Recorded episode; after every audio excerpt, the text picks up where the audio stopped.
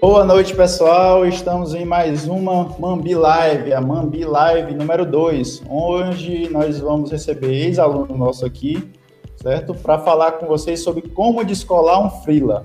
Esse tempo de pandemia, e a gente vai trabalhar como um freela nesse tempo de pandemia. A gente está aqui com o Felipe.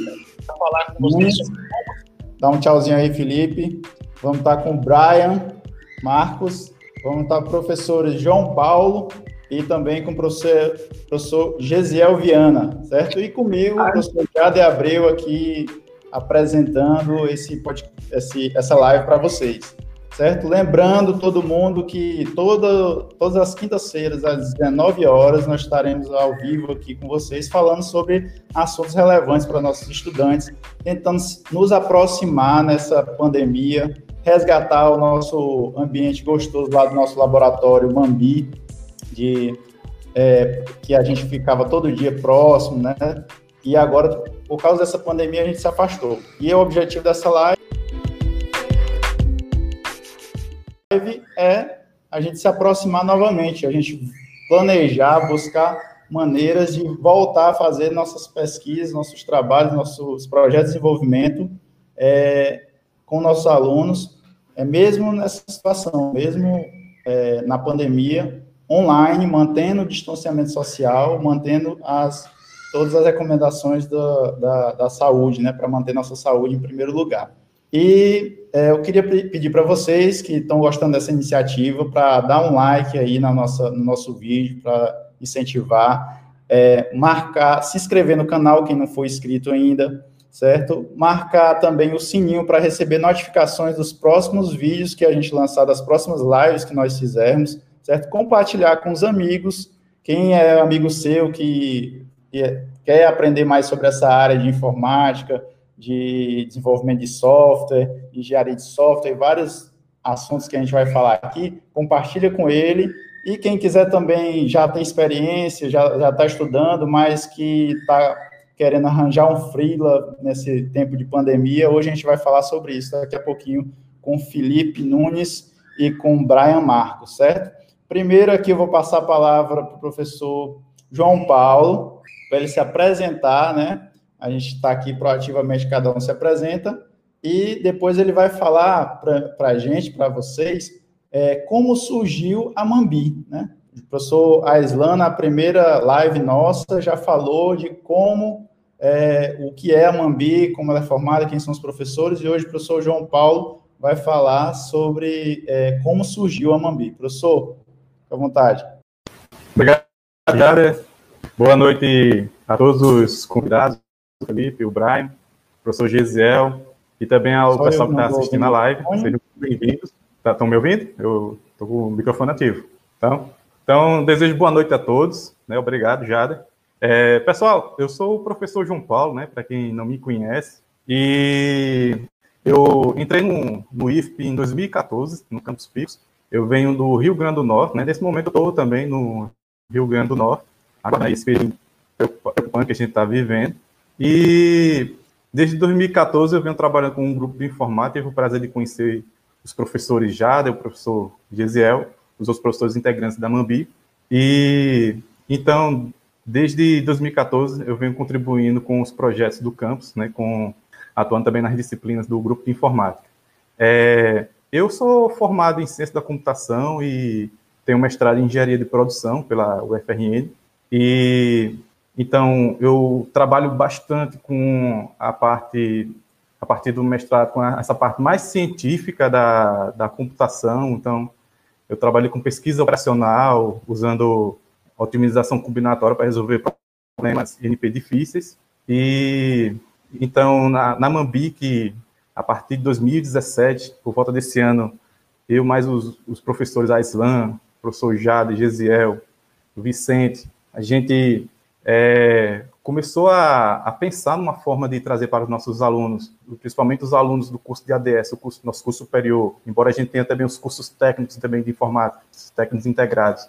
E hoje também nós temos também a especialização da qual eu também sou o coordenador, especialização em engenharia de software. Então, a gente nessa época já vinha pensando numa forma de trazer uma oportunidade para os alunos eles poderem unir a teoria, né, que é aprendido no curso, com também a, a prática que vai ser exigida no mercado de trabalho, né? Picos é, carece de a gente ter tantas oportunidades de trabalho na área de informática quanto outras capitais, então é, esse projeto ele surgiu bem com essa ideia e a gente conseguiu logo de primeiro momento uma pequena sala em que a gente tinha na verdade um cantinho da sala com uma, uma ou duas mesas em que aos poucos ao decorrer do tempo a gente foi é, ocupando é, a maior parte da sala através dos projetos de fomento de editais do IFP de pesquisa e extensão a gente foi angariando recursos para comprar mais mesas, mais computadores e hoje a gente finalmente temos a sala completa para a gente. Isso possibilitou a gente atender muito mais alunos para é, o projeto, né? Infelizmente não, não dá para atender todos os alunos, porque o espaço ainda é pequeno, mas se um dia a gente conseguir, quem sabe, um, mais salas ou uma sala bem maior, a gente vai poder atender mais, né? O grande diferencial é que os alunos que participam do, do nosso projeto Mambi, ele tem a oportunidade de aprender como é que ele vai vivenciar numa empresa de verdade, porque a, a Escola Software Mambi, ela simula uma empresa em que tem clientes reais, tem empresas reais, nós já atendemos já a prefeitura de Picos, nós já atendemos já algumas empresas privadas desenvolvendo projetos e soluções e os alunos eles têm essa oportunidade de vivenciar o desenvolvimento de projetos na prática. Obrigado. Beleza, pessoal. Professor João Paulo, muito obrigado. E, pessoal, só lembrando que quem quiser fazer perguntas, a gente está pegando as perguntas a partir dos comentários aqui da live, viu? Fique à vontade para fazer as perguntas, para dar sua boa noite, e a gente vai sempre estar tá fazendo as perguntas aqui. Mas para começar, é, vou pedir para o professor Gesiel para ele se apresentar, né, apresent e apresentar os nossos convidados e fazer a primeira pergunta, né? Do, desse nosso bate-papo hoje, sobre como descolar seu primeiro freela. Professor. Boa noite a todos, aos convidados, aos professores, ao pessoal que está acompanhando a gente. É um prazer estar aqui mais uma vez com vocês. Agradeço bastante aí ao Brian, ao Felipe pela disponibilidade de vir aqui conversar com a gente. Né? Então, para quem não me conhece, eu sou Josiel Viana, sou professor do IF, também faço parte lá da Mambi, como os colegas aí, João Paulo, Jaler, é, e os outros professores que estavam na semana passada. É, então, hoje a gente marcou aqui para conversar sobre freelas, né, sobre como começar a trabalhar e, em projetos reais né, com dinheiro, né, conseguir os primeiros, as primeiras remunerações aí através do nosso trabalho com desenvolvimento de software. E para isso a gente convidou o Felipe e o Brian, que estão aqui para contar um pouco da história deles. Então, Brian e Felipe, os dois aí, eu gostaria de primeiro perguntar a vocês é, sobre a experiência de vocês no IFP, né? É, como que foi o tempo que vocês ficaram no IFP? O Brian fez a graduação, acho que só a graduação, né? O Felipe desde o ensino médio. Eu entrei no IFP em 2016, na época que eu entrei lá, minha primeira turma foi a turma do Felipe. Eu acho que eu estava entrando no IFP, o Felipe estava já perto de sair do ensino médio, e acho que já desde essa época, mesmo durante o ensino médio, ele já começou a trabalhar em projetos, já começou a ganhar dinheiro com desenvolvimento de software. Então, eu gostaria que vocês contassem um pouco aí para a gente é, como foi a trajetória de vocês dentro do IFP, os projetos que vocês participaram, até, também da, dentro do próprio IFP, né, alguns projetos de extensões, os dois trabalharam com a gente lá na Mambi também, como que foi esse caminho de vocês aí até hoje, onde vocês estão. É, tu começa, Felipe, eu falo. Pode começar, Brian. Beleza. A minha trajetória no IFP é, começou agora, não vou me recordar, eu creio que foi em 2014, talvez antes. É, eu entrei no IFP basicamente sem saber de nada. Caí de paraquedas, não sabia o que eu ia querer da vida. É, curso, eu entrei, gostei do curso, é, tem muita coisa que você é, consegue realmente aproveitar no mercado de trabalho. É, a Bambi é um, é um, projeto de extensão onde a gente, como o professor José explicou, ele, a gente trabalha com projetos reais lá, então é uma boa você fazer projetos durante a graduação, porque você pega experiência, você pega é, noção de, de mercado, você trabalha com cliente, você sabe como é trabalhar com cliente, você começa a aprender esse tipo de coisa. Então, assim, minha graduação no IFP não foi tão extensa como a do Felipe, que veio já do ensino médio. Eu entrei já no ensino superior e, e é isso. Minha graduação, é, para mim, foi bem proveitosa. Aproveitei muita coisa da graduação e, e a Mambi, ela é um projeto de extensão e me ajudou muito até chegar onde estou agora. É isso. É, primeiramente, boa noite a todos. É, como o professor Gisel e o professor Jade já me apresentaram, meu nome é Felipe. É, eu, sou eu sou desenvolvedor de software há cerca de seis anos. É, eu comecei a trabalhar com projetos freelancer é, em 2014. Quando eu ainda estava no ensino médio, eu comecei a trabalhar com um projeto de um cliente do Rio de Janeiro e eu consegui vir uma plataforma web. E desde então eu nunca parei. Sempre continuei pegando projetos e desde o início eu nunca tive receio de desenvolver projetos. Sempre, é, sempre encarei de frente e sempre busquei estudar e aprender o máximo para pegar esses projetos. É, na minha é, trajetória no IFP, foi desde o ensino médio, em 2013, quando eu entrei lá. No início eu não sabia exatamente o que eu queria. Hum, era mais um, uma vontade de estudar no Instituto Federal do Piauí, não exatamente estudar desenvolvimento de software. É, quando eu comecei o meu ensino superior, eu já tinha 100% de certeza do que, é que eu queria da vida e que eu queria desenvolver do software e, e seguir nessa área profissional pro resto da minha vida. Então, é, basicamente é isso. O meu ensino superior foi bem tranquilo também, eu nunca tive muita dificuldade na, no estudo. Basicamente é isso. Sempre gostei de participar de projetos no IFE, não só na Mambi, mas participei de diversos outros projetos. E muita gente me conhece lá por causa desses projetos. É, acho que basicamente é isso. isso. Ah, beleza. Felipe, Brian, puderam contar um pouco aí como foi no IFE. É, eu acho que muita gente que está acompanhando a gente agora, principalmente nossos alunos lá no IFE, né, na Mambi, os meninos têm muita dificuldade na hora de começar a trabalhar, começar a pegar os primeiros projetos.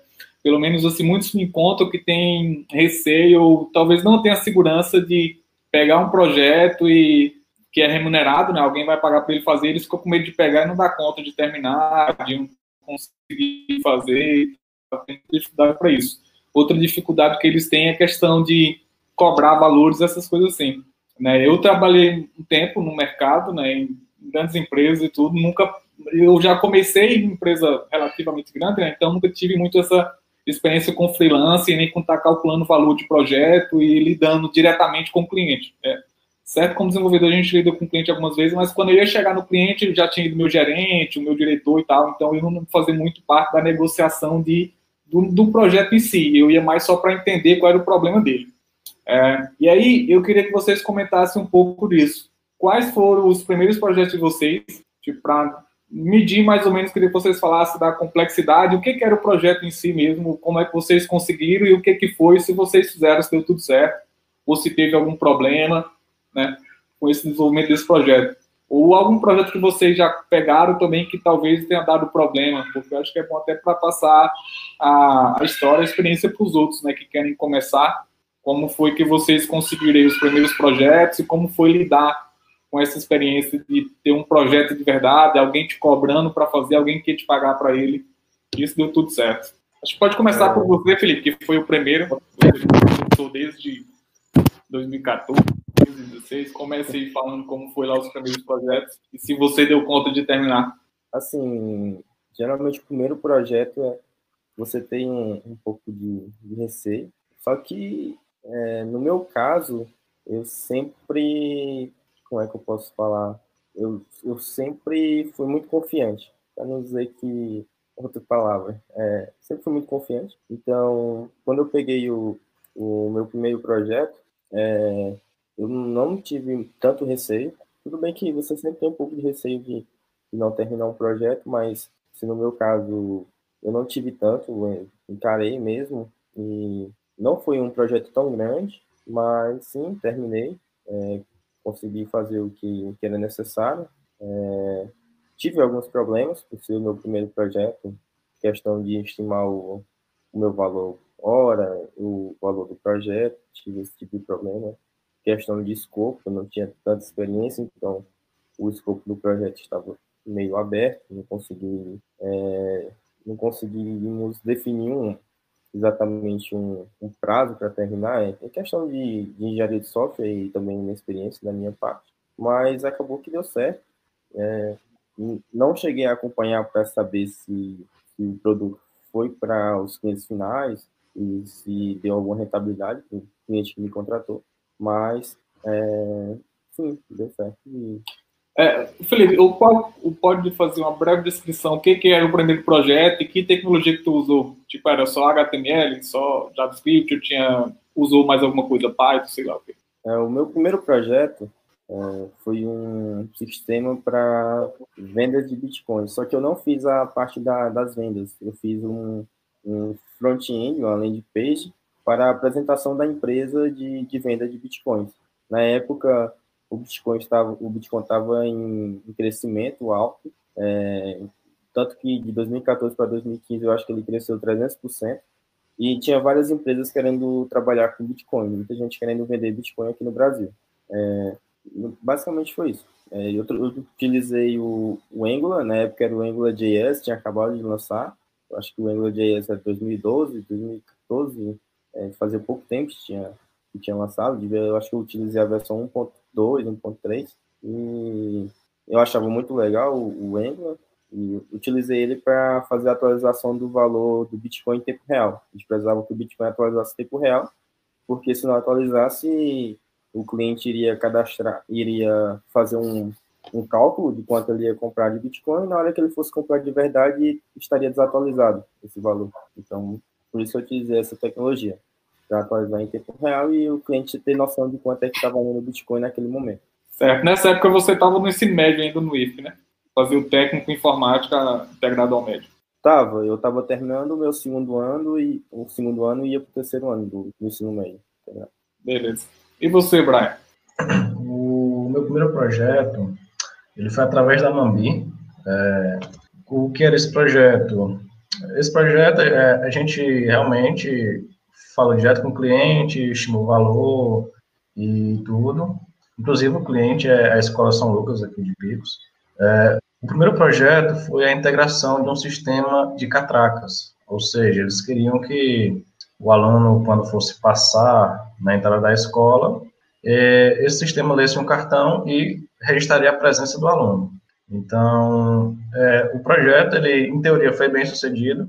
Tive alguns problemas, sim. É, é os problemas normais de primeiro projeto, né? Que você tem um pouco de receio, que o Felipe falou, mas assim, quando eu entrei eu estava um pouco confiante, porque eu estava trabalhando com um cara mais experiente do que eu. Eu esqueci o nome dele agora, mas eu não trabalhei nesse projeto sozinho, trabalhei com um cara mais experiente. Então eu já estava. Isso, era o Rodrigo, era o Rodrigo. É, trabalhei com ele, ele já era bem mais experiente do que eu, já era um cara formado, então não entrei com tanto receio, porque eu sabia que qualquer coisa ele me auxiliar, eu tinha os professores do IFE também para me auxiliar, então eu não entrei com tanto receio. Mas é, o projeto, em teoria, deu certo. A gente usou a, a tecnologia Node.js para tudo, tanto front-end quanto back-end. E é, é isso. É, o porquê que ele não deu tão certo? Porque as catracas, que era o que a gente estava trabalhando, a tinha que fazer integração com o sistema e ela dava muito problema, às vezes ela travava, às vezes é, não funcionava, e a manutenção dela era muito cara. Saía muito, o cliente saía muito perdendo, porque aqui em Pix não tinha manutenção, tinha que mandar para Trezinha, etc, etc. Então a gente descontinuou, descontinuou o projeto e, é, é através disso, criou um outro projeto que mais para frente eu vou desenrolar o desenvolvimento desse projeto. É isso, esse foi meu primeiro projeto, foi através da Mambi, e é isso. Alguma pergunta, Gisel? Mais alguma pergunta aí, Gisel? Ou a gente vai aqui das, dos comentários? Tá fechado teu microfone, Gisel. Ok. Acho que é, é isso mesmo. Talvez só para deixar claro, acho que eu participei do início do projeto lá junto com o Brian. As tecnologias que vocês usaram eram as básicas da web também, né? Sim. JavaScript, eu lembro que no começo vocês usavam só o JavaScript puro, né? Era JavaScript, HTML, CSS. Sim. E alguma coisa de Node, alguma coisa assim, né? Que tinha que fazer integração isso. com o hardware da Catraca. É isso, a gente usou o Express na, na época. Isso, basicamente isso. Beleza, pessoal, já temos um, uma galera aqui com a gente, certo? Mandando perguntas. É, daqui a pouquinho a gente vai fazer perguntas. é, do, do, público. Podem colocando suas perguntas aí, a gente já está selecionando as perguntas para serem feitas.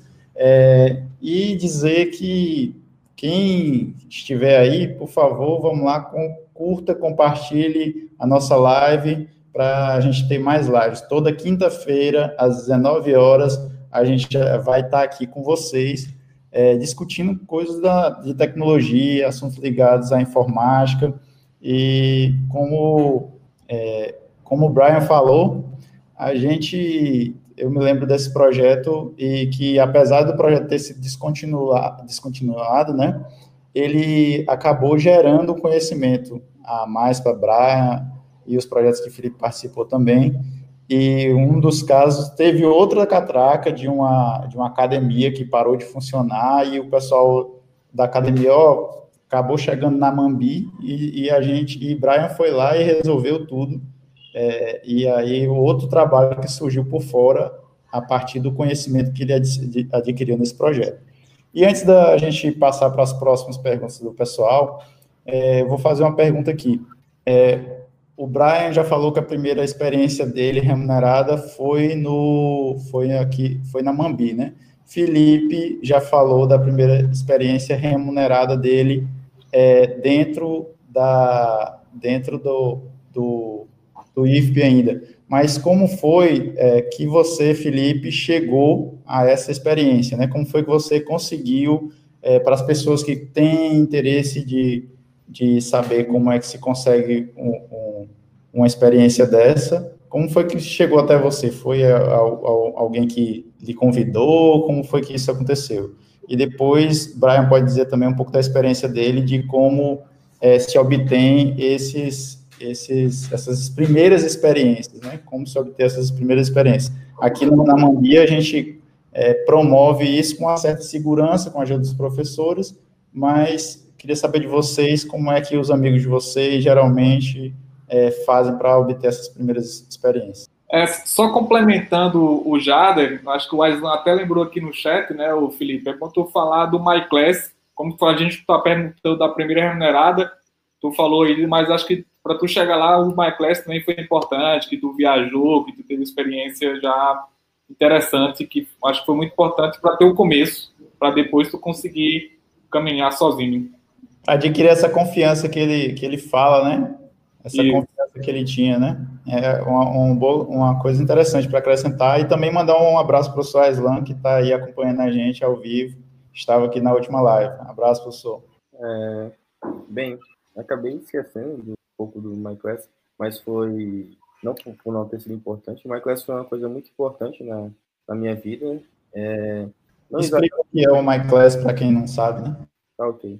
É, o MyClass foi um, um projeto que, que se iniciou no IFP com um projeto de extensão do professor Islam e com parceria do professor Linhares, eu, eu acho, eram os dois. Se alguém tivesse mais envolvido, eu não lembro, desculpa. É, então, eles incentivaram os alunos do ensino médio a, a darem ideias, criarem é, novos projetos de startups e apresentarem essas ideias para eles em forma de um projeto e os melhores projetos foram selecionados para participar da feira do empreendedor que na época aconteceu em Teresina, mas é uma feira que eu acho que acontece em todo o Nordeste e o o MyClass era basicamente um aplicativo no qual a gente ajudava o professor a avaliar o seu aluno qualitativamente, é, não quantitativamente, ou seja, é, normalmente, o professor ele avalia o aluno por prova e em forma de nota, que a gente sabe que, na verdade, não é só isso que importa na, na educação. Educação não é só nota. É, tem vários fatores que, que interessam na, na sala de aula para o educador e para o educando. No caso, a gente tentava é, utilizar essa ferramenta que é o MyClass para prover meios de o professor conseguir avaliar o seu aluno de forma diferente, é, notando questões de proatividade, questão de trabalho em equipe, é, questão de como ele se comporta em sala de aula, não só questões boas, mas também questões ruins, não ruins, questões que têm que ser melhoradas, não exatamente ruins. E basicamente era isso. Com esse projeto a gente conseguiu é, ir para a Feira do Empreendedor, é, apresentei ele lá. Após isso a gente apresentou ele, salvo engano, em, Parnaíba, em, em Recife. Em Recife foi, eu acho que, um dos mais importantes, que foi na Campus Party. Para quem não conhece, a Campus Party é, é só uma, um dos maiores eventos de tecnologia do mundo, tecnologia do mundo. E também com, com o MyClass a gente foi para Campus Mobile, que é um evento que acontece em São Paulo e dentro da, da USP. A USP, também, para quem não conhece, é só uma das universidades mais importantes do, do Brasil, se não for a mais importante. Então, do MyClass é isso, me ajudou bastante, não só com software, mas também com o desenvolvimento como ser humano e questão de aprendizagem. É, o MyClass é, não só é, foi um projeto para mim aprender a trabalhar desenvolvendo software, mas também aprender a me comunicar em, em público, porque na verdade era eu quem apresentava, eu, eu não gostava, mas era eu quem apresentava, então acabei desenvolvendo a minha capacidade de comunicação em público. Para quem pensa que desenvolvedor não precisa se comunicar em público, está errado. É muito importante essa capacidade de comunicação também. É, que eu me lembro é isso, professor Aislan, é, um abraço, desculpa se eu tivesse esquecido alguma coisa, o senhor sabe que eu sou muito esquecido, então não vou conseguir lembrar tudo. Mas do que eu me lembro agora de cabeça é isso. E não esqueci por, por não ser importante, esqueci por ser esquecido mesmo, mas realmente foi algo muito importante na minha vida. Agradeço muito ao professor Edman por, por a ajuda, é, pelos projetos que a gente fez junto. É, acabei, já esquecendo, a gente também fez o PIBIC, que é um projeto de iniciação científica que tem no IFE. A gente fez o é, PIBIC que é também um dos projetos lá de iniciação científica do ISP, com o Michael S. E se eu não tivesse que ter trancado a minha, a minha universidade, com certeza o meu TCC teria sido o Michael S. Só que por questões de trabalho eu tive que trancar o, o meu curso, então acabei não fazendo. Mas com certeza o, o Michael S seria é, o meu projeto.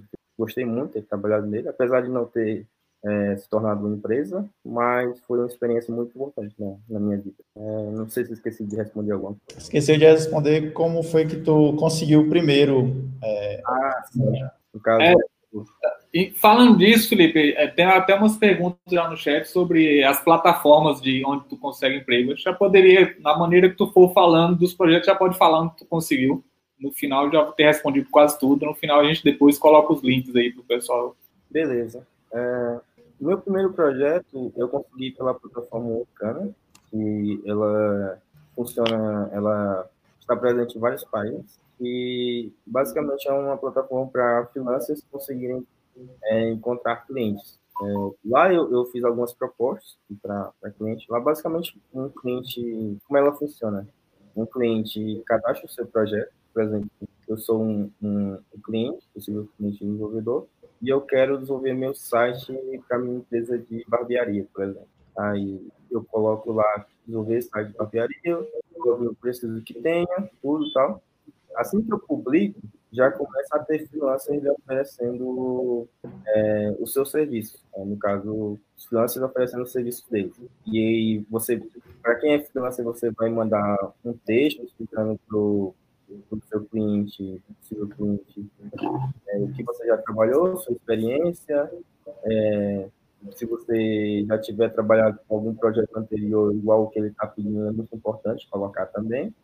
E você vai ter que definir um prazo e definir um valor que você vai cobrar para desenvolver aquele site de barbearia.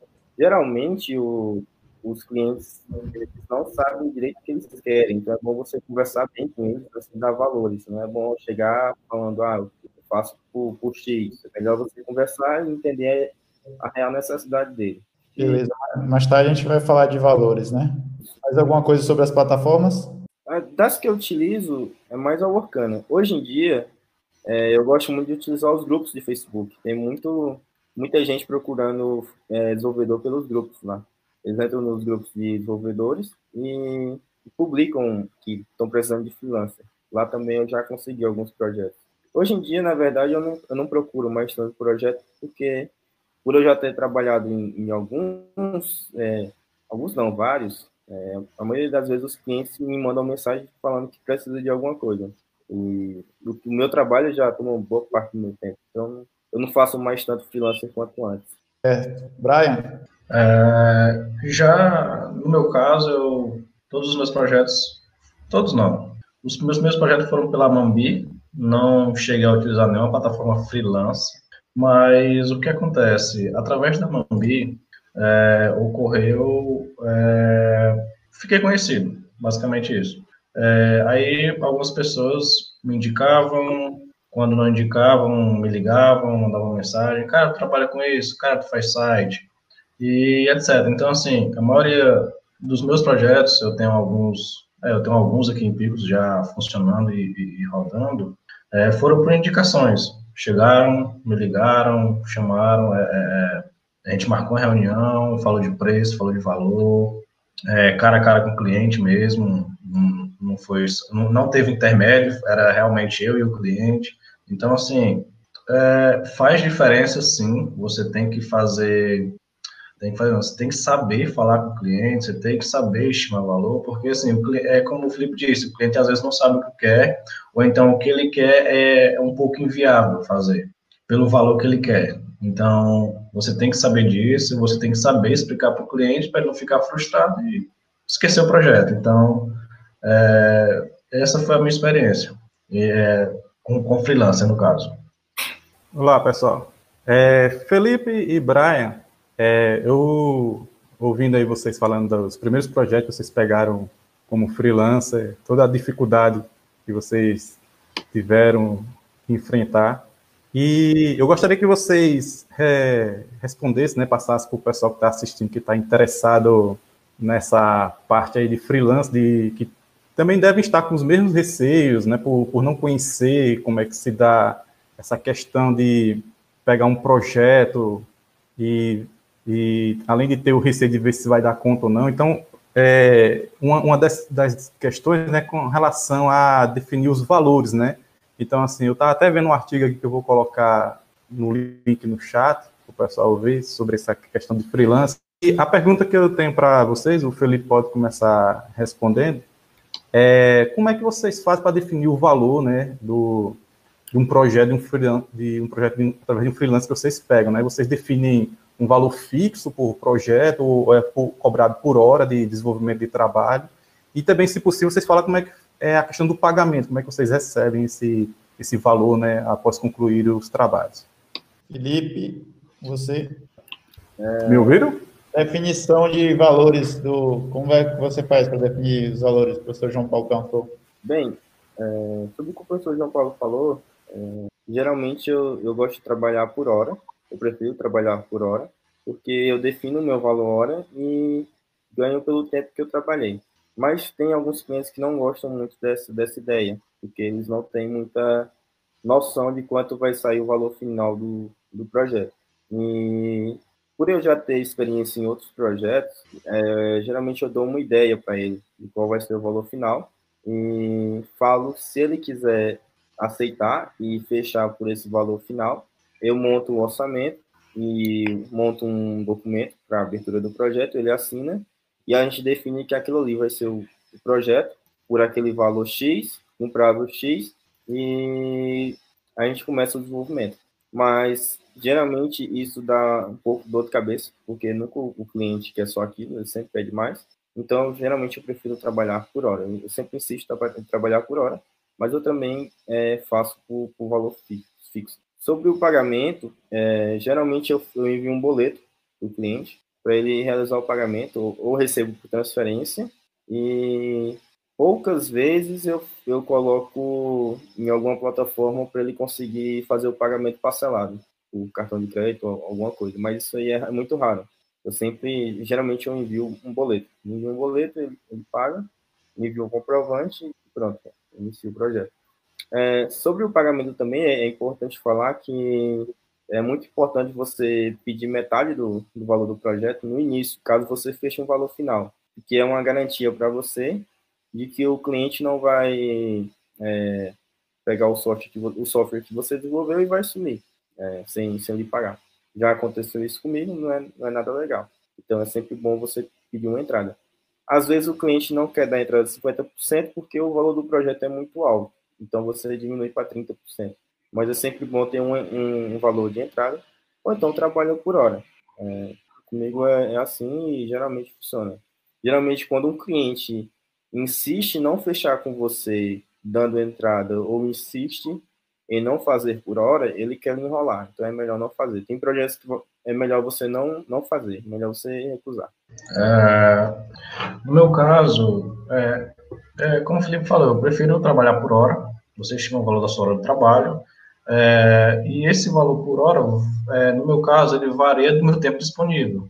É, se eu tenho muito tempo disponível, o valor por hora normalmente é mais, é, é mais baixo. E se eu tenho pouco tempo disponível, se eu já estou com muito projeto alinhado um atrás do outro, meu, meu, meu valor hora fica mais alto. Então, eu defino meu valor hora dessa forma. É, também já peguei clientes que querem pagar por é, mensalidade, é, ou então por, por mês, é, mensalidade por mês, no caso. Então, ou então quer pagar, que nem o Felipe disse, quer pagar todo no final, o cara desenvolve o projeto, ele quer pagar todo no final e o cara fica assim, beleza, mas e aí, se tu pegar o projeto e não pagar? Então, assim, esse tipo de cliente a gente tem que conversar e dar ideia, é, porque normalmente ele não sabe, é, ele não sabe o valor. Ele chega e fala assim, cara, eu quero desenvolver tal projeto e dá um valor, tipo assim, ah, eu quero 3 mil. Aí o cara vai ver as funcionalidades e dá 7 mil de valor por hora. Então, você chega, conversa com o cliente, dá ideia para o cliente. A melhor forma seria, como o Felipe falou, dar ou 50% ou 30% de entrada, que aí você tem a certeza de que, é, de que pelo menos recebeu alguma coisa pelo seu trabalho. E eu costumo trabalhar dessa forma, eu pego ou 30% ou 50% por hora, ou por hora não, inicialmente, e o cliente resolve, é, ele, eu dou a, a opção dele ou pagar tudo no final, ou normalmente parcelar. Só que alguns clientes ainda acham caro. Aí eu, a minha ideia é, então, ok, é, a gente, é, no meu caso, a gente fecha o valor, vamos lá, 2 mil e o projeto é 4. A gente fecha o valor 2 mil agora e é, você fica pagando é, mensalmente uma taxa de manutenção, por exemplo. Então, assim, eu acabo pegando o valor mensalmente do projeto inteiro. Então, para mim, eu acho mais vantajoso receber esse valor mensalmente do que ele todo integral. Porque assim você meio que amarra o cliente a você. Você fica com o cliente ali toda hora, ó, oh, cara, preciso disso aqui. Você vai, faz e está recebendo por isso. Então, é, é, isso.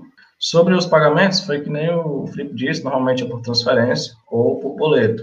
É, tenho, eu tenho alguns clientes específicos que realmente ele, eu tenho que ir lá buscar o dinheiro realmente em espécie. Mas isso é muito raro é, o valor não é tão alto, então não tem problema. Mas normalmente quando é valor alto, você não vai pegar em espécie porque é mais complexo. Então é melhor por transferência.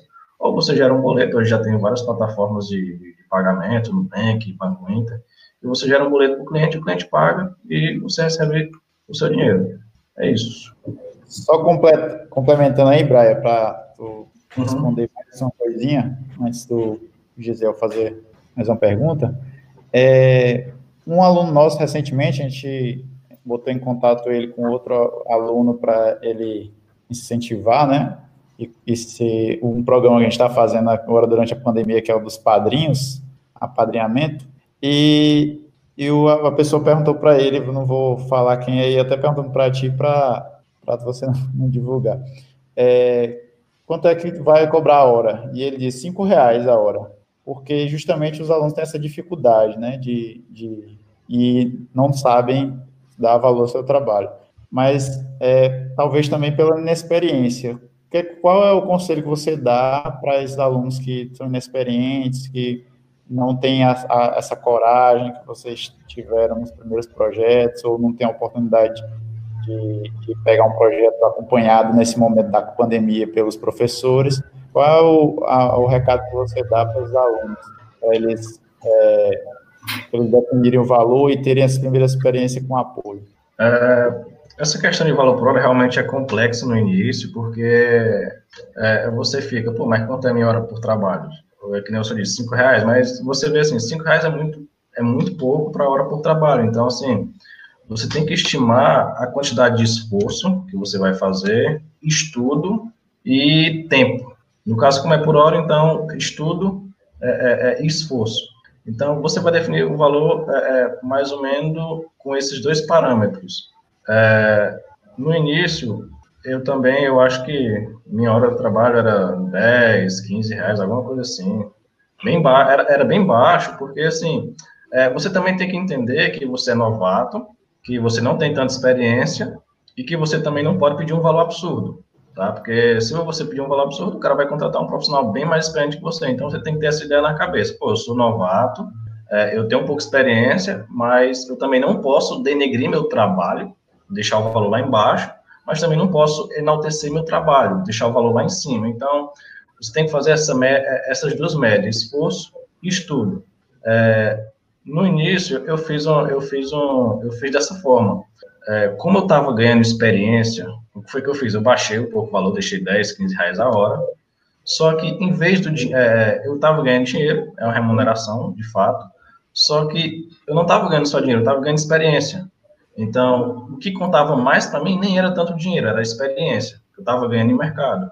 Então, é como eu disse para vocês, esses dois parâmetros, esforço e estudo. É, se você está iniciando, você pode botar um valor baixo, mas não tão baixo, por favor. Cinco reais é muito baixo é, mas você também não pode botar um valor alto. Então, é isso.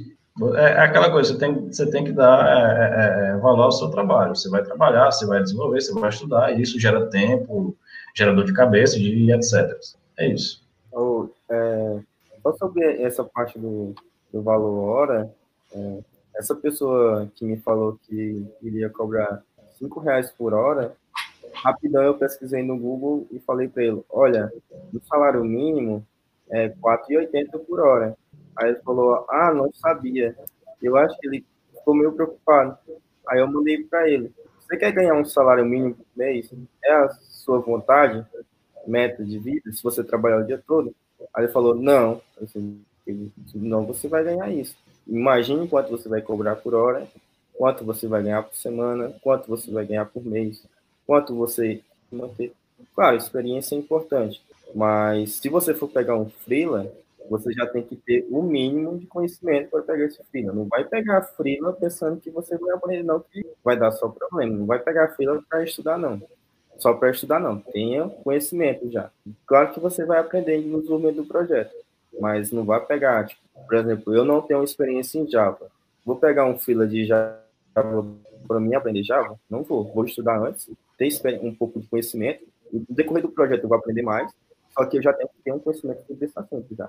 É, eu vou perguntar agora sobre vocês após IF, IF, né, como é que estão, o desafio, mas vou aproveitar, tem algumas perguntas aqui no chat, a primeira aqui da Juliana Fontes, é, que ela pergunta sobre as dificuldades que vocês encontraram após a, a graduação, né, no mercado de trabalho, depois de se formaram. O Felipe nem se formou, né, mas já saiu do IFE, não sei se ele ainda vai se formar, se pretende ou não. Ah, pra, até pegando o gancho da pergunta dela, vou até falar um pouco sobre a minha experiência também, acho que cabe aqui, mas para nós, nós três aí. É, pelo menos para mim, a sensação que eu tinha era que, e pelo que eu vejo no mercado, os amigos que eu tenho, onde eu conheço, o pessoal que conversa comigo, a gente fala muito sobre isso. Tem muita vaga no mercado, mas muita vaga para quem já está no mercado, quem já tem experiência.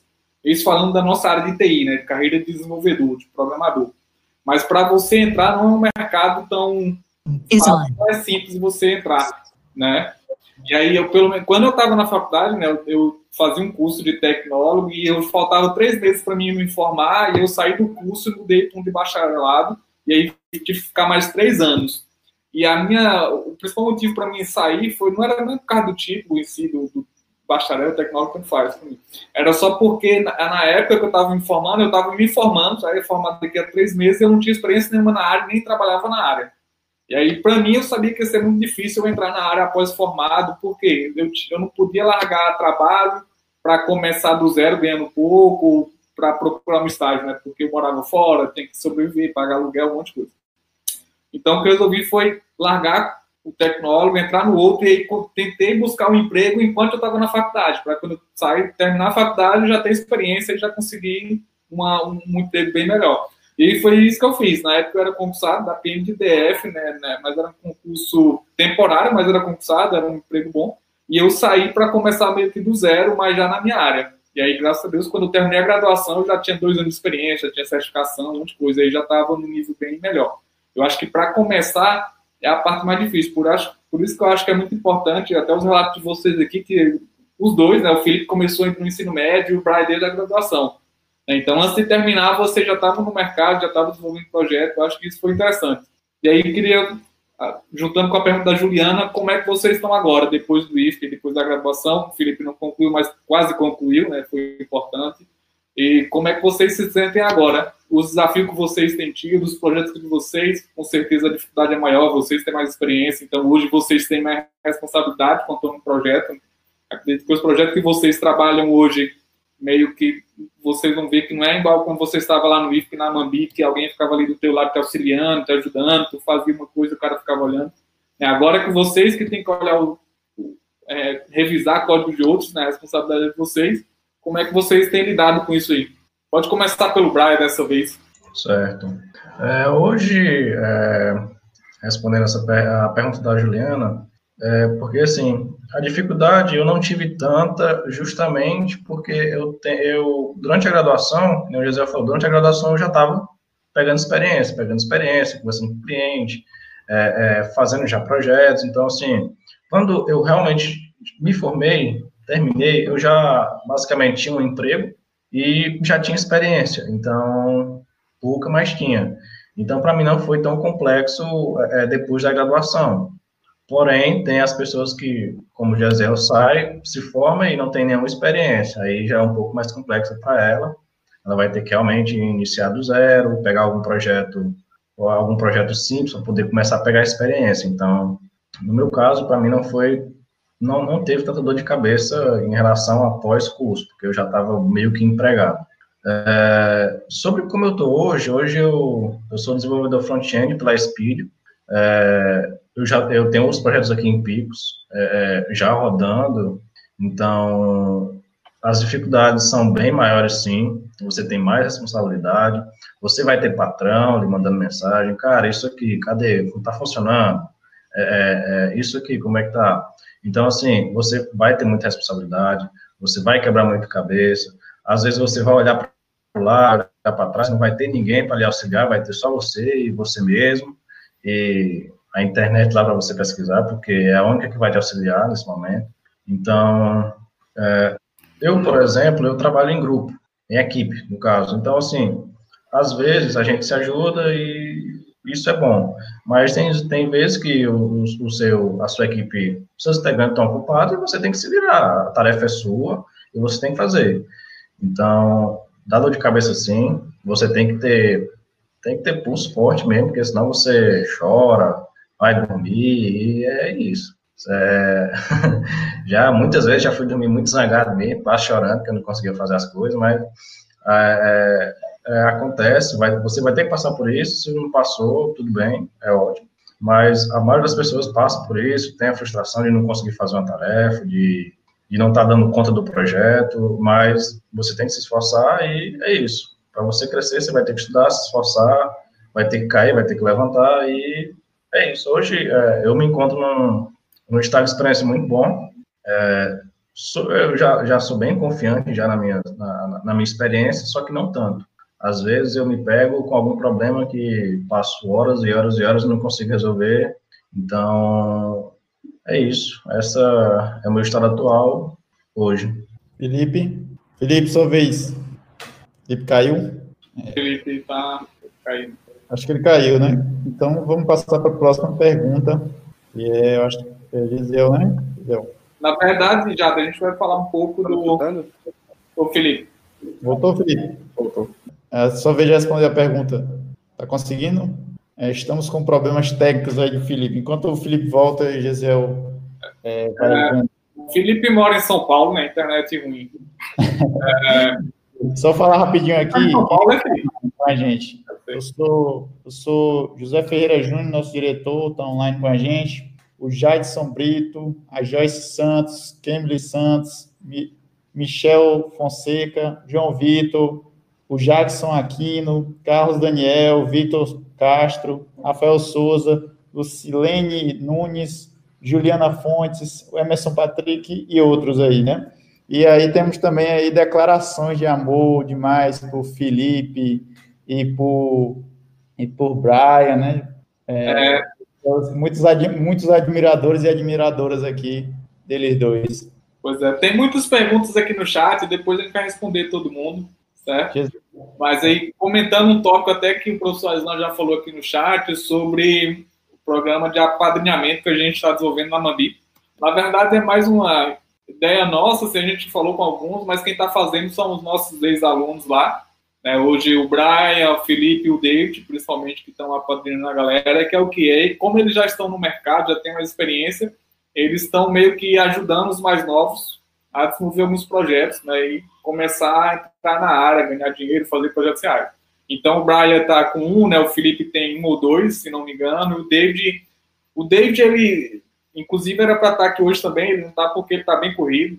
Ele deve estar tá juntando muito dinheiro, porque está com muito trabalho. E aí ele tem muito projeto e tal, e aí ele... Eu indiquei um... Eu passei o contato dele para a galera falar com ele, aí foi bem uns oito ou nove. E aí ele mesmo está fazendo uma seleção lá, ele está fazendo uns treinamentos lá com os meninos, e depois vai selecionar uns dois para trabalhar nos projetos com ele. Na verdade, um já está, que é o Paulo, né? O Paulo já está fazendo um projeto com ele lá, e os outros vai, ainda vai pegar mais alguns, porque o David, se não me engano, ele está com os três empregos, então ele vai ter que dividir esses empregos aí com, com a galera lá. Então é uma forma da gente estar tá tentando trabalhar para fazer com que os mais novos comecem a pegar esses projetos, né? Como o Brian falou da experiência dele, que no início foi importante ele trabalhar com um, mais experiente. Né? Na minha experiência, eu também tive isso. Então, quando eu comecei, eu praticamente sabia zero, né? Na verdade, na faculdade, eu, eu achava que eu sabia muito. Quando eu comecei a trabalhar na empresa, eu não sabia nada. E aí foi muito importante trabalhar com pessoas mais experientes, né? Para a gente aprender. E a gente está tentando fazer isso na Mambi. Até eu tenho vontade de apadrinhar, mas como eu não tenho projetos... Eu tenho, até tenho uns projetos, mas não posso pagar por enquanto. Então, eles não estou pegando essa galera aí. E também estou com tempo meio curto. No futuro, acho que a gente deve expandir para mais alunos, professores. E já falei com alguns colegas meus também de mercado, se puderem ajudar esse pessoal. É importante, até essa iniciativa aqui já está produzindo alguns resultados. Por exemplo, aqui o Rafael Souza, aqui no, no nosso chat, diz que quem tiver interesse em fazer projeto com JavaScript, React, Node, e tiver procurando freela, fala com ele certo? E a gente é, incentiva, faz, dá esse incentivo porque a gente em sala de aula já sofria isso com alunos que trabalhavam, só que era em outros setores. Então, os alunos trabalhavam, só que não era nem na, no setor de tecnologia. Então, para a gente não tem problema nenhum os, os alunos trabalharem, desde que é mais interessante para a gente que eles trabalhem na área, né? E é melhor para a gente. Agora vamos começar com a parte das perguntas para vindas do público, certo? Gesiel vai fazer a primeira pergunta, e aí, enquanto o Felipe não volta, é, Brian vai respondendo. É, na verdade, a primeira aqui, Jader, é sobre o. Foi o Wagnerson, acho que é Wagnerson, é aluno nosso, mas o nome dele é meio complicado. Wagnerson Moura perguntou sobre como que o Felipe lidava lá com a flutuação do Bitcoin quando ele fez o sistema dele. O Felipe não caiu aí, não vai responder, mas eu posso responder. Eu vi na época o projeto do Felipe e eu já fiz uns projetos parecidos.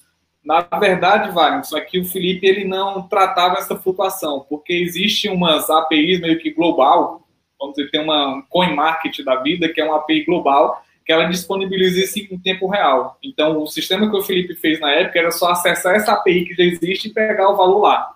Então, tem uma API aí já no mercado, e aí se você quiser saber qual é o valor do Bitcoin agora, é só você se conectar nela. Você só pergunta a ela, ela te dá a todo segundo o valor do Bitcoin em nível mundial, o valor que está naquele momento.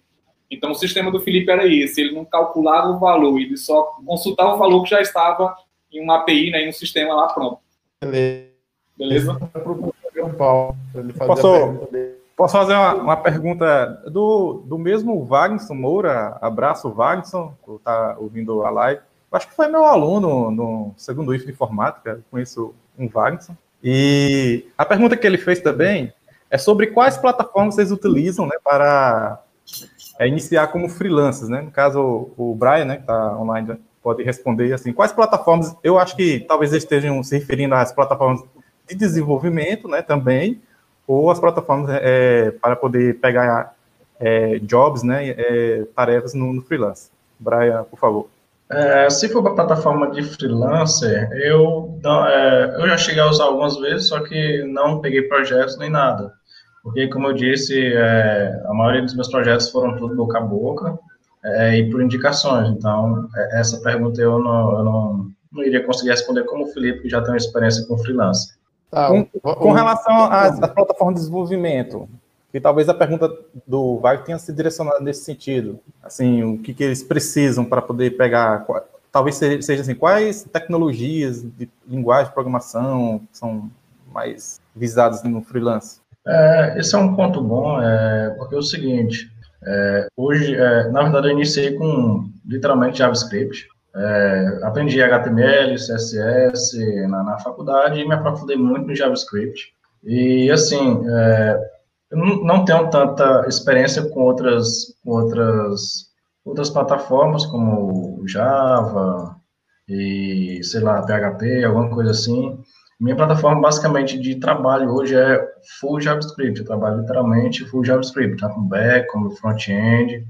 Então, assim, é uma plataforma bem que, que tem muito mercado de trabalho, é, mas é um ponto bom porque, assim, você não deve se apegar a isso, porque, sei lá, vamos, vamos supor que o JavaScript decai e é, o Java está no, tá no auge, você vai ter que aprender Java. Então, assim, é, é, bom, esse, é bom você ter uma plataforma para você desenvolver, mas, assim, você tem que é, é saber o, o, a base, a base da programação, que aí qualquer plataforma que você pegar para desenvolver, você vai conseguir desenrolar, mesmo que demore um tempinho.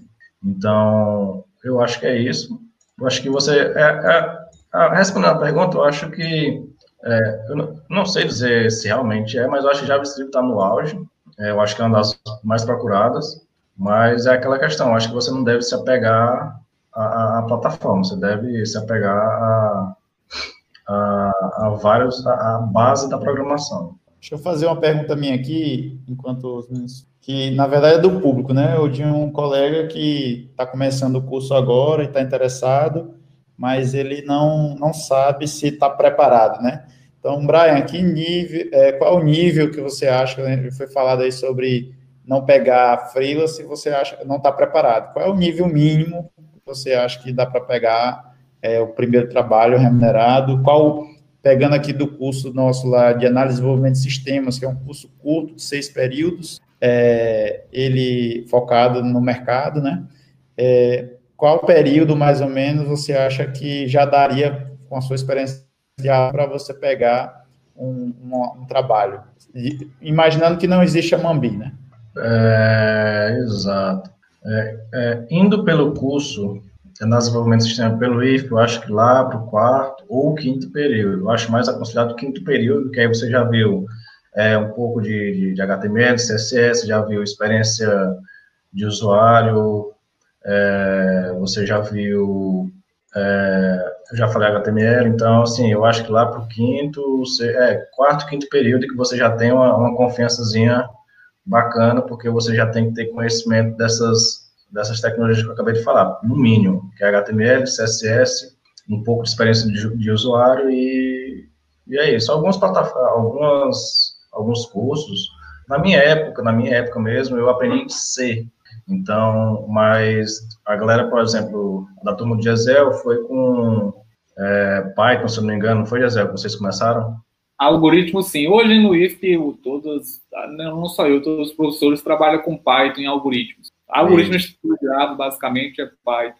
Na minha, na minha época foi C com o Jussier, então você, é, quem pegou Python saiu um pouco melhor. Então, assim, é, lá para o quarto, quinto período, exatamente, você já tem um, uma basezinha boa para você pegar o, o, seu primeiro freelance, também não tão complexo, né? Você tem que começar com algo mais simples, então é isso, quarto, quinto período.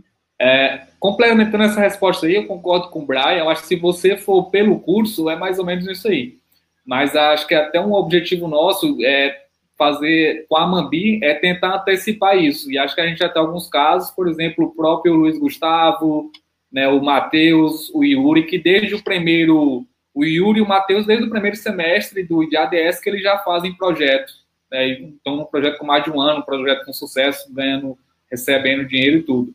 Mas, o, claro, o Matheus e o Yuri já vieram do técnico. O Luiz Gustavo também começou cedo, ele não fez no técnico, mas no terceiro módulo também. Mas aí é algo que ele teve que buscar além do curso. Com certeza, se ele for ali dentro da grade curricular do curso, ele vai ter que esperar ir para um quarto, quinto período. Mas eu acho que o próprio aluno pode antecipar isso, né? É, correr alguma, buscar alguma coisa por fora, fazer uma é, esses programas de apadrinhamento como vocês estão fazendo, né? Os meninos que estão fazendo aí, o Emerson, o Rafael, eles ainda estão no segundo período, né? Para o terceiro, então estão antecipando aí algumas etapas. Né, tudo indica que quando eles chegarem lá no quinto, sexto semestre já vão estar quase um desenvolvedor pleno, ok? Acho que tem muitas perguntas aqui, né? O grupo... aqui, eu, o Paulo quer fazer uma. Deixa, é... deixa eu fazer um aqui que eu estou achando bastante interessante. É, a pergunta do, do Jean Pedro, né? Ele dá boa noite a todos, né? Ele pergunta Sim. o seguinte, né? Eu tenho uma pergunta relacionada aos que os programadores tomam para ficar acordados, né? Vejo muito, muitos que tomam café ou energético para que isso não seja necessário. Vocês têm uma dica? Então ele, ele não quer tomar o café nem o energético, né? Brian, você tem alguma dica para ele? É, cara, é o seguinte, se tu não quer tomar nem energético nem café, então assim, normalmente a gente usa toma café energético para poder ficar acordado de madrugada. Então, assim, se tu não quer ficar de madrugada, acorda cedinho e trabalha o dia todo. então é isso. Não tem é, fazer nada. Deixa eu responder isso também. Eu também, é, para mim, ficar acordado é só estar tá programando com algum problema. Eu acho que isso que o Brian falou que vai dormir com raiva tal, acontece comigo ainda hoje, né? eu já fiquei noite acordado. Ontem mesmo eu fui, sentei aqui no meu computador, eu encerro, geralmente estou encerrando mais cedo meus trabalhos agora. Aí ontem eu encerrei tudo, mas quando deu umas 9 horas eu passei aqui no computador só para olhar uma coisa lá. E meu professor aqui falou comigo, meu orientador. Aí eu fui ver um erro que estava acontecendo aqui. Aí eu coloquei para cronometrar o tempo aqui. Geralmente o tempo que eu fico trabalhando no projeto eu fico cronometrando. Quando eu fui ver já era uma hora da manhã. Né? Então, geralmente eu não sinto função nessas coisas, nem fome, nem bebo água se eu estiver programando né? Quando começa um problema. E aí, para você entender, um problema é que algumas coisas funcionam no Chrome e não funcionam no Firefox. Então, eram umas cinco coisas, eu consegui resolver quatro, e aí uma ainda hoje não resolvi. Então, acontece isso que o Brian falou aí até comigo. Já tenho alguns anos de experiência, às vezes fico com raiva ainda, não consigo, mas uma hora vai dar certo. Eu já, fiquei, eu já fiquei em problema quando eu trabalhava em empresa bancária, resolvendo um problema de banco. Era um problema, por exemplo, de, do banco enviar SMS. Não, de fazer transferência por SMS. E aí não estava dando problema, que eu já fiquei cinco dias para descobrir o problema. E não descobri. E aí segue a vida, né? Mas você fica meio aí no pé da vida, mas acontece. Complementando aqui a. O resposta... café, né? A Islam, o Jader, não sei se toma café. Eu, eu, tomo. É, complementando a resposta, e assim, para mim, uma curiosidade sobre o café, se eu tomo café aqui em casa, eu tenho uma tendência de me dar sono, eu não sei porquê, eu acho que o meu metabolismo consome a cafeína rápido, mas uma coisa interessante que eu já percebi, que na Mambi, eu tomo bastante café lá, é, e isso me deixa bastante alerta, e eu acho que uma coisa que pode ajudar, se o Jean não quer tomar o café nem o energético, mas é o ambiente, que eu acho que o ambiente da Mambi, se você está ali, você tem um, um escritório organizado para trabalho, eu acho que isso influencia bastante você ficar ativo. Então, eu acho que na Bambi o que mais funciona para mim é isso, é ter um ambiente para trabalhar. Jean, eu. É Jean, né? O nome do, de quem perguntou? É. Eu estou aí há, há, há, muito tempo nessa luta. Eu comecei eu tomando café. Nunca tomei energético para trabalhar, mas eu comecei tomando café. E eu tomava. E teve dia já que eu fiquei 24 horas ligado, né? E juntando todas as horas que eu fiquei acordado, umas 30 horas, programando, trabalhando um dia que deu um problema muito sério lá e tinha que resolver. Então. Eu sei desse problema. Nessa época aí não tem jeito, você tem que tomar café, você tem que tomar qualquer coisa para ficar acordado. Né? Nessa época aí não tem jeito. Mas quando você vai ganhando experiência, é a dica que eu, que eu vou lhe dar agora, e que se eu soubesse na época eu não faria, é ir no, no horário correto. Você tem que descobrir primeiro Quanto, quanto tempo mínimo que você dorme para você ficar é, bem, passar o dia? O Jader caiu também agora. O Felipe voltou e o Jader caiu. Isso. Jader, você caiu. Acho que eu vou emendar outra pergunta. O João Vitor perguntou se alguém já ficou madrugada acordado para entregar projeto. Acho que isso é comum em qualquer área, né, desenvolvimento de software, mais ainda. Então, na, quando eu trabalhava na indústria já passei, hoje eu ainda hoje passo fazendo projetos acadêmicos, então isso acontece. É, não tem jeito, a gente tem que desenvolver. Ei, José, um, um exemplo simples que aconteceu ontem, ontem na minha empresa é dia de entrega, então ontem eu fiquei até, ontem, não, hoje, eu fiquei até 5 horas da manhã, 6 horas para poder fazer essa, essa entrega, então não adianta, vai sempre acontecer, não importa o que você faça. E aí, Felipe, voltou? Opa, voltei. Ah, tá. A Claro aqui me sacaneando. Paga um absurdo por mês para Claro para não ter internet. Certo. O pessoal estava fazendo as perguntas aqui, acho que umas eram indicadas para você. Eu já respondi uma, que era a questão do, eh, da, do preço do Bitcoin, que acho que tu consultava uma API. Outra pergunta aqui sobre as plataformas que vocês usam para buscar emprego. Tu já falou do Orkana, tu só procura aí. Ah, tu já falou, na verdade, do Orkana dos grupos do Facebook, né? Mas se tu puder comentar mais, o que mais que tu procura? Quais plataformas que tu usa para encontrar os projetos? É, tem o Orkana, eu gosto de usar ela. E tem outras também, tem a freelancer.com, tem, tem outras também, tem a freelancer.com, tem a freelancer.com, tem algumas plataformas de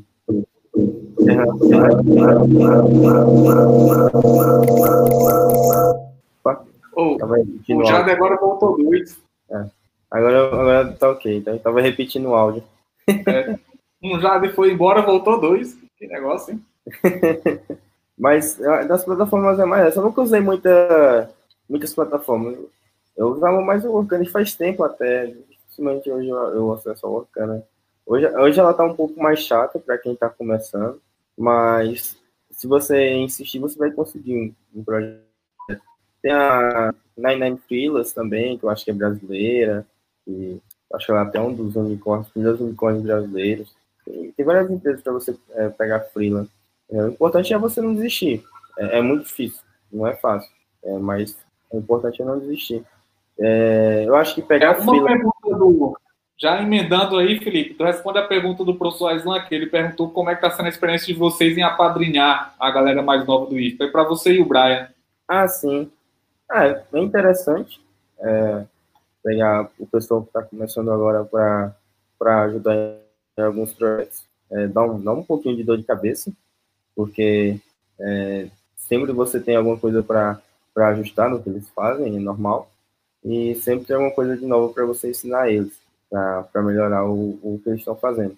Mas é bem legal. É, os que eu já, já passei algumas coisas para fazer conseguiram é, desenrolar bem e é, deu um resultado muito bom.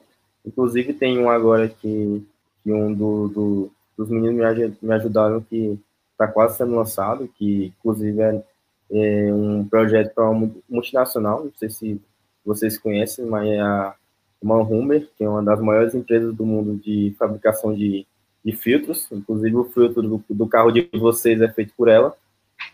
E o, o projeto que eu estou fazendo, meninos me ajudaram esse projeto. É, no, no meu caso também está sendo bem interessante. É, como o Felipe está um pouquinho de dor de cabeça assim. É, às, vezes, às vezes você pega o código do, que, tá, que você está ensinando e dá uma olhadazinha e fala, pô, isso aqui está errado, isso aqui tem que melhorar. Então, assim, a maioria das vezes eu passo para ele a melhoria, eu corrijo e passo para ele, cara, melhora dessa forma aí agora. Então, está é, tá sendo interessante. É, de certa forma, é uma experiência que você leva para a vida, não, não tem como. Então, é, é bem interessante, é legal de fazer. Então, é isso. Já pegando aqui também a, uma pergunta, é, para vocês. Voltou, né, Jair? Voltei, caí aqui, rapaz. Internet e voltou tá... dobrado. é, o Jackson perguntou se vale a pena fazer integração de linguagens. E eu vou incrementar essa pergunta. É, se aparece muito projeto que a linguagem não dá conta e vocês têm que fazer, utilizar mais de uma linguagem, JavaScript integrado com Python, com C, é, ou a maioria dos projetos aparece para vocês, ou vocês usam só a linguagem a que você tem conhecimento principal? Eu vou, eu vou começar. É, não tive tanta experiência com isso, porque a maioria das linguagens que, que eu usava para Java, é, é, JavaScript, então a maioria deles, JavaScript tem para tudo. Então, assim, a maioria das vezes dava conta, sim, não dá conta, sim, mas, assim, eu não acho interessante fazer esse, esse, essa junção de, de linguagem, porque fica fica, como é que eu posso dizer, fica um, um misto de linguagem que você vai ter uma dor de cabeça mais tarde para poder fazer manutenção, ou então fazer refatoramento de código. Então, é, é isso. Felipe, tá aí. vou, tentar, vou tentar responder aqui, porque a, a minha internet está um pouco ruim. É, talvez trave um pouco, mas vamos lá. É, sobre linguagem, é, a gente às vezes brinca internamente sobre qual linguagem é melhor, mas é, acho que é mais brincadeira mesmo. É, você tem que escolher a linguagem que você conhece e que vai resolver o problema.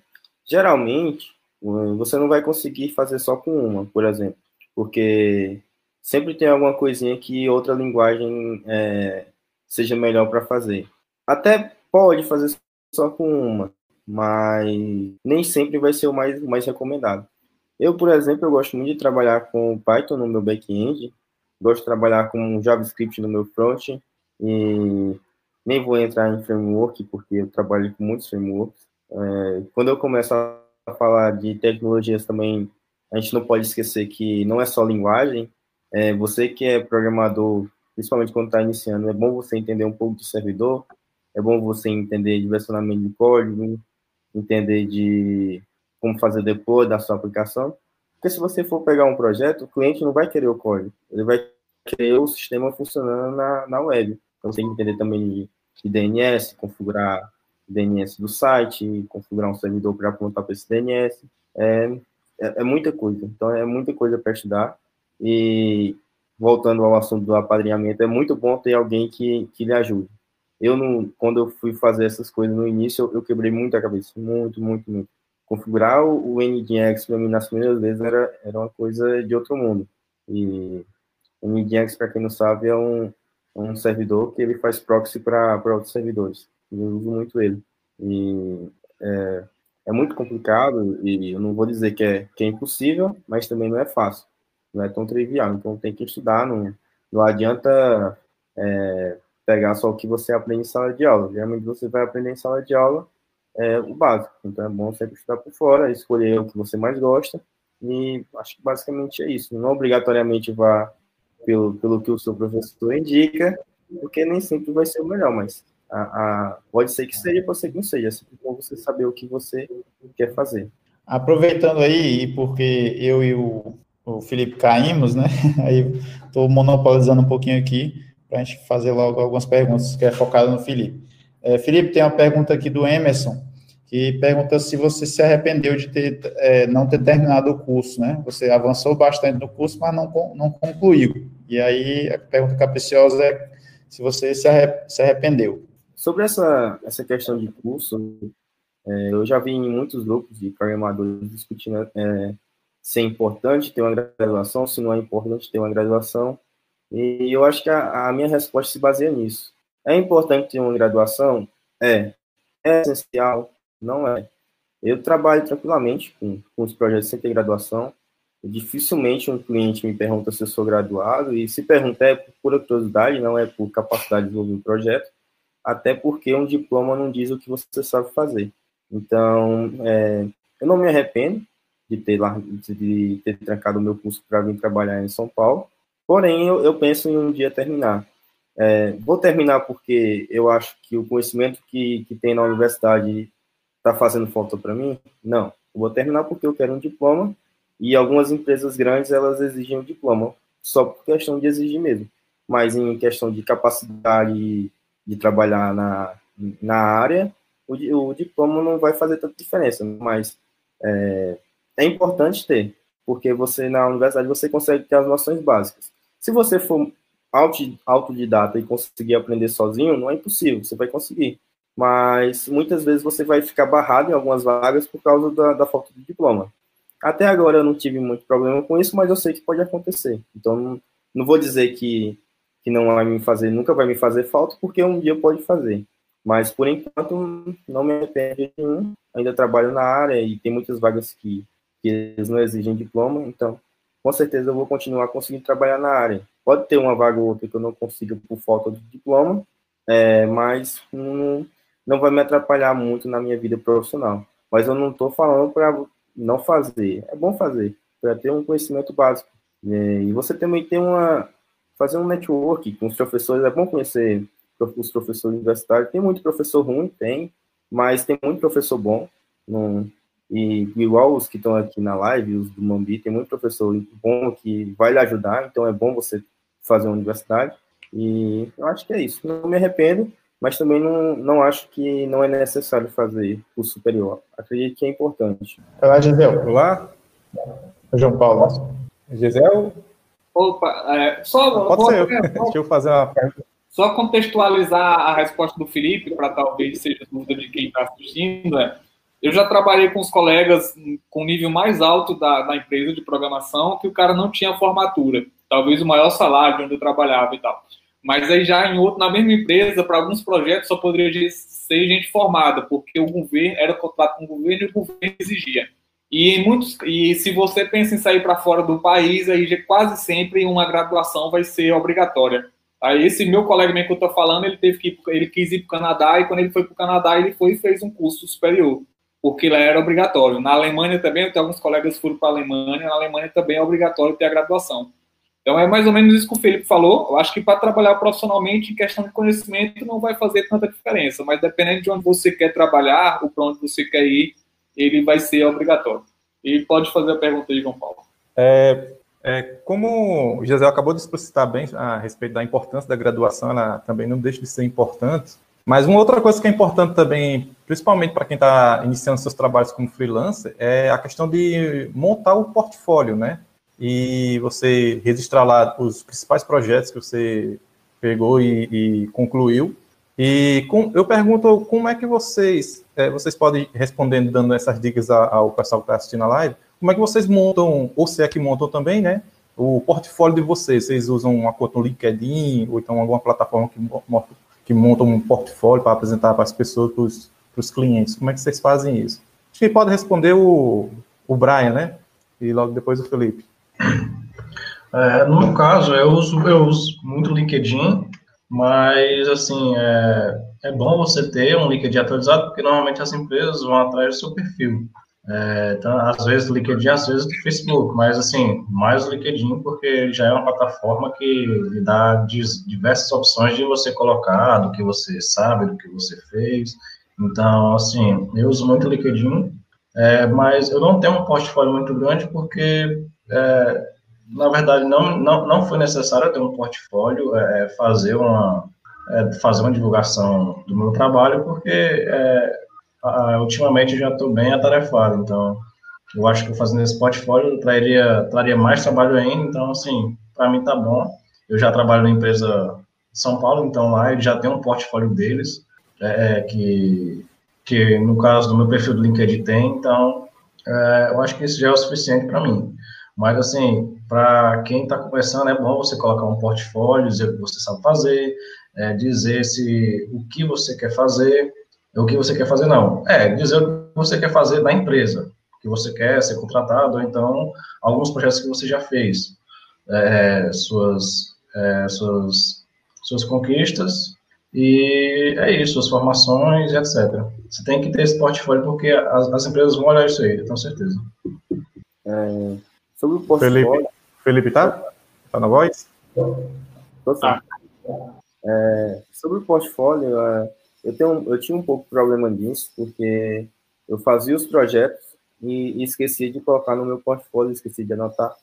E por eu ser muito esquecido já e não gostar de anotar as coisas também, passava um mês eu esqueci que eu tinha feito o projeto. Então eu já fiz muita coisa, muita coisa. Então, se eu tivesse colocado tudo em, em um local, um local só seria muito bom para os clientes verem. Só que eu acabei não fazendo no decorrer do tempo. Hoje eu sinto um pouco falta disso e eu tento fazer é, eu tenho o LinkedIn atualizado nas empresas que eu, eu trabalhei e eu contratado desde 2017 que eu venho fazendo isso. E a minha empresa tem o site dela também, como uma forma de portfólio para os clientes ver. Só que a parte da, da minha empresa eu coloquei mais só o que eu já desenvolvi depois que eu abri ela, mas o que eu desenvolvi como freelancer é, já foi muita coisa, então, para quem for começar, eu recomendo anotar tudo que você está fazendo, é, criar um site seu pessoal, e, e, ou colocar no seu LinkedIn e, e dizendo lá o que você está fazendo. Geralmente o, os clientes, eles gostam de, de indicar para outras pessoas. Claro que se você fizer, tiver desenvolvido bem o projeto deles, tiver dado satisfação para o cliente, é importante. E, inclusive, hoje eu trabalho aqui em São Paulo por causa de um, de um ex-cliente meu que me indicou para trabalhar aqui. Então, é, é super importante. É, vocês vão achar clientes ruins, então é, é bom saber fazer esse filtro, e é mais isso mesmo. Então, é importante guardar o que você faz. Não vão por mim, porque eu, na verdade, eu, eu acho que eu passo, hoje em dia eu acho que os clientes fecham comigo porque eu passo confiança para eles. E nem tanto por, por portfólio, porque o portfólio não é tão grande. Ele deveria ser maior, mas eu não tenho tanta coisa anotada. Então, quando eu começo a conversar com eles, eles veem que eu, eu entendo, então geralmente eles fecham. Mas em questão do portfólio, o meu portfólio de trabalhos é grande, mas o que eu tenho guardado é pouco, porque eu não anoto tudo. acabo esquecendo. Ah, já respondeu essa, né? Ou vai responder ainda? Respondeu, né? É, o Wagnilson aqui, João Paulo, tá reclamando que ah. você não foi professor dele aqui nos comentários, né? Porque ele tá queria ser seu aluno e não foi, e também queria ser meu aluno, tá reclamando que o doutorado demora demais. É só tô na metade ainda, Wagner. É. Mais participação aí. No, no campus ele sempre me aborda. Quando voltar também, ó, pense naqueles projetos que estão falando para você, vai ser em dobro, triplo, dez vezes mais. Viu? Alguém tem mais pergunta aí, pessoal, para fazer? Da, do público? Eu tenho, eu tenho uma, tenho uma pergunta aqui no chat, já está um tempinho aqui, que é sobre TCC. É, é do nosso colega Valber Rian. Acho que ainda está em dúvida do TCC que ele quer fazer. Mas assim, eu vou responder essa, porque é sobre o TCC, o tema, né, de TCC a ser escolhido, depende do que você mais gosta, Valber, do, no curso, assim, a área que você mais se interessa. Você começa por aí, aí você começa a ver os problemas que são abordados com a tecnologia, as plataformas que, que são da, dessa, dessa sua área de interesse, e a partir daí você começa a descobrir o que você pode contribuir para enriquecer seu curso. Acho que começa, acho que vale muito a leitura de artigos de, a respeito de tecnologias, ajuda a gente a definir o tempo. Mas tem que conversar com um professor também bastante. É, respondendo aí, né, completando o João Paulo, acho que é isso que falou, o tema eu acho que é muito pessoal, Agora, uma coisa que eu acho que é importante, que a maioria dos alunos tem dificuldade, é que um TCC, saber é que um TCC é feito para ter trabalho. É algo que tu vai te dar muito trabalho, tu vai ter que ficar a noite acordado, é algo que vai te dar muito trabalho. Então, depende do que você escolher, você tem que escolher um tema e ir até o fim, e saber que vai dar muito trabalho, não tem para onde fugir. Eu acho que para isso é feito o TCC, e a recomendação que eu dou é que aproveite o TCC para você praticar, aprender muito, fazer um projeto que tenha sentido, mesmo que seja um projeto que depois você vai jogar fora, mas um projeto onde você possa testar algumas coisas e aprender, né? A, a pegar alguma teoria, colocar em prática, por isso que eu gosto de fazer, até os meus alunos que, que eu oriento, geralmente é só projeto prático, né? Alguma pesquisa aplicada para conseguir praticar, né, e é uma forma de estar se preparando para o mercado. Então, eu fiz isso na minha graduação, acho que foi muito importante, aprendi muito, fiquei muito acordado, mas aprendi muito. E aí eu tento repetir com os meus alunos. Beleza, pessoal. Eu queria agradecer a todo mundo que está aqui, agradecer ao Felipe Nunes, agradecer ao Brian Marcos, agradecer ao professor Gisel Viana, agradecer ao professor João Paulo, a todos os, os nossos amigos, alunos, professores que estavam aí ao vivo com a gente, que fizeram perguntas. A gente já está terminando aqui, lembrando que toda quinta-feira a gente vai estar tá aqui fazendo live certo? Às 19 horas, e em breve outros projetos virão. A gente está é, vendo aí como é que a gente pode fazer nessa pandemia. Foi perguntado sobre especialização, tudo isso está sendo organizado dentro do IFE para a gente se adaptar nessa, nessa nova fase, né? E eu queria agradecer a todos, queria que fazer uma rodada de despedidas agora e dizer que quem não se inscreveu ainda, se inscreva no canal, curta, compartilhe com os amigos. Na próxima semana, às 19 horas, nós vamos falar sobre metodologias ágeis, com um profissional da área que trabalha como usar Kanban, Scrum no dia a dia, na realidade, né? Então, vamos falar com profissionais da área, junto com outros professores que têm especialização, mestrado nessa, nessa área. Então, obrigado a todo mundo que participou, sou o professor Jade Abreu, estamos à disposição aqui. E agora passo para o professor João Paulo fazer sua despedida, em seguida Gesiel, Brian e Felipe. Pessoal, é, eu agradeço ao Jader, aos professores Amambi pelo convite, né? Eu acho que é a minha primeira live, para falar a verdade, então deve ter batido um pouco de nervosismo, isso é normal pela primeira vez. Mas eu, eu vim também encarando como se fosse uma aula normal, que em sala de aula eu fico mais à vontade, só que agora é diferente, né? É online. Então, assim, eu agradeço bastante e para quem está chegando agora, eu sou o professor João Paulo, né? Eu deixei meu contato aí no, no chat, meu e-mail institucional. Se vocês quiserem trocar alguma ideia, algum projeto, então, é, fiquem à vontade, né? Obrigado. É, eu sou o Josiel Viana, então meus contatos é arroba Josiel Viana, quase tudo que é rede social e tudo você me acha com isso aí. É, eu sou muito ativo no Twitter, lá, apesar de sou ativo lá, lá eu estou ligado mais à parte acadêmica, então estou acompanhando pesquisadores, até por causa do meu trabalho atualmente, né? Então, mas também da parte técnica, eu sou muito ativo no Twitter. E tem um site pessoal também, que é zielviana.github.io. Lá, inclusive, eu estou com um curso, desenvolvendo um curso de web, né? Já tá, tem muita coisa pronta.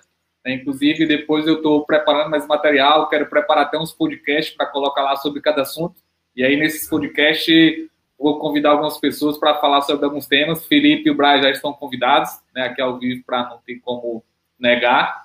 Depois a gente vai postar lá. Então, quem está começando aí, quer aprender um pouco mais de web, segue lá, que vai ter um material de qualidade lá, tudo bem preparado para vocês. Então, agradecemos a presença de todos. Nós da Mambi e aos participantes, aos convidados e aguardaremos os próximos aí. E até mais. Brian, você. É, quero agradecer a, ao convite, né, aos professores, o Gesiel, o Jader, o João Paulo. Saudade de vocês, nunca mais vi vocês. Saudade da, da, da, da sala zona lá. É, agradecer a oportunidade, é muito bom compartilhar um pouco do conhecimento que eu tenho. É, meus contatos, eu, eu, não tenho muitos, né? Eu tenho um WhatsApp, mas é, se a galera quiser falar comigo, conversar alguma coisa, alguma pergunta, vai no Instagram e bota lá Brian Marcos, vocês vão me achar. Então, é isso. Quero agradecer a, aos professores, ao Felipe, que eu também nunca mais vi, ele tá mais gordinho lá, ó, tá com a barbona top lá. Beleza. Queria, quando eu crescer, eu quero ser que nem o Felipe aí, teus é, essa confiança zona dele aí. Hoje, até hoje, eu tô com, acho que, três anos de, de, desenvolvimento e eu, às vezes, ainda dá, umas, dá uma, uma insegurançazinha do que eu vou fazer. Então, é isso. Quero agradecer a oportunidade, dar boa noite a todos. E é isso. Felipe, tá aí ou é só o fantasma? Opa! Ah, valeu. Tá, tá, querendo, tá, tá querendo me derrubar no, come, no finalzinho da, da live aqui. Tá querendo, é, bem, quero agradecer pela oportunidade aí. Eu, eu acho que não é, não, com certeza não é a minha primeira live, mas é, é muito legal sempre participar desse tipo. Eu sempre gosto, apesar de eu não estar mais envolvido tanto no meio acadêmico, mas eu, eu acho muito legal compartilhar conhecimento, principalmente com o pessoal que está começando e fica muito assustado com, com a tecnologia. É, mas não é nada, nada impossível. É, sobre os meus contatos, a maioria dos meus contatos é Felipe Nunes 04 no GitHub, é, no LinkedIn é Felipe, traço Nunes traço 04, é, no Instagram acho que é Felipe Nunes underline dev, e basicamente é isso. Sobre o que o Brian falou, pessoas maldosas dizem que eu me acho, não é confiança, mas eu acho que é só maldade das pessoas, é confiança. O Ezão tá perguntando se tu tem outro computador para vender pro Brian. Ah, sim, ah, eu só faço bom negócio pro Brian. Eu vendi um ótimo computador para ele. Tá até hoje funcionando, viu? Um detalhe aí, viu?